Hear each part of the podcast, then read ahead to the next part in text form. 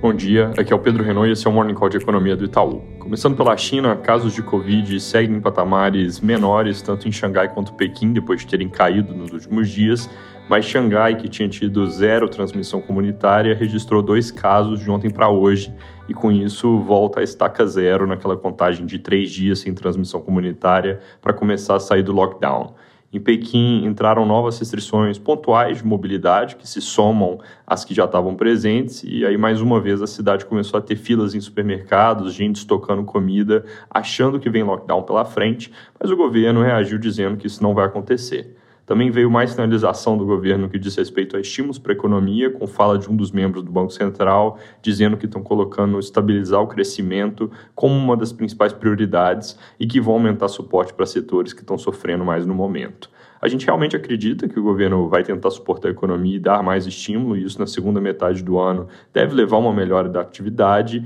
mas como o estrago de curto prazo está sendo grande, eles devem passar longe da meta de crescimento de 5,5% nesse ano. Nossa projeção, revisada recentemente para quem não viu, está em 4,7%. Nos Estados Unidos, tem mais comentários de membros do Banco Central mantendo a preferência pelo ritmo de 50 pontos de alta de juros por reunião, mesmo depois da surpresa para cima com o dado de inflação ao consumidor que veio ontem, com o núcleo subindo 0,57% em abril, isso marcando uma aceleração vindo de 0,32% em março, acima do consenso, que era 0,4% de alta, e da nossa projeção de 0,47%. Hoje saiu o PPI, que mede preços ao produtor e deve ter alta de 0,5%, segundo o consenso de mercado. Na Europa, a Rússia vem adicionando pressão nos mercados de gás com menos fluxos passando pela Ucrânia e agora com sanções a companhias ligadas à importação de gás na Alemanha poucas novidades na batalha pelo Donbas. Aqui no Brasil, ontem o IPCA veio um pouco acima do consenso de mercado, próximo da nossa projeção, com alta de 1,06% em abril, enquanto a nossa expectativa era 1,04% e o consenso apontava para 1,01%.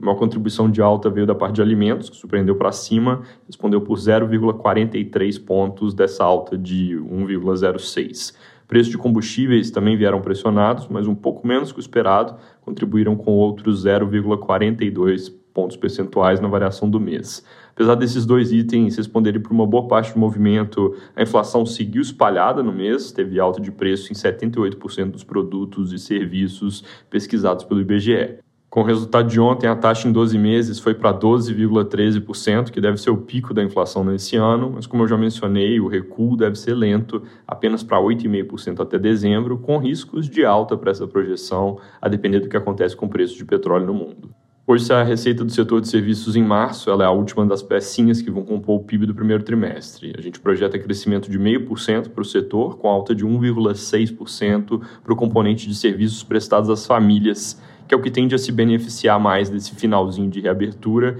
e é também o que é mais importante para as contas de PIB. Consenso de mercado está um pouco acima da nossa projeção em 0,8%. Também saiu o levantamento de safra do IBGE com projeções para a safra de várias culturas. Fora isso, noticiário relativamente vazio hoje, com destaque para o primeiro pronunciamento do ministro Adolfo Saxida à frente do Ministério de Minas e Energia, onde ele prometeu priorizar a privatização da Eletrobras, que tem o desafio de calendário em função do processo de análise do TCU, e da Petrobras, que ele solicitou que comece a ser feitos estudos para a desestatização. Aproveitando esse ponto do TCU na Eletrobras, o julgamento que foi adiado após pedido de vista está marcado para quarta que vem, mas a Corte do Tribunal aprovou agora um pedido de fiscalização adicional na empresa que pode colocar esse novo prazo em xeque. Sobre Petrobras, a sinalização de privatização é positiva, mas é uma ambição mais para o futuro. Para o momento, as atenções estão aqui sobre a capacidade do novo ministro de navegar as pressões por contenção do ritmo de alta dos preços de combustíveis.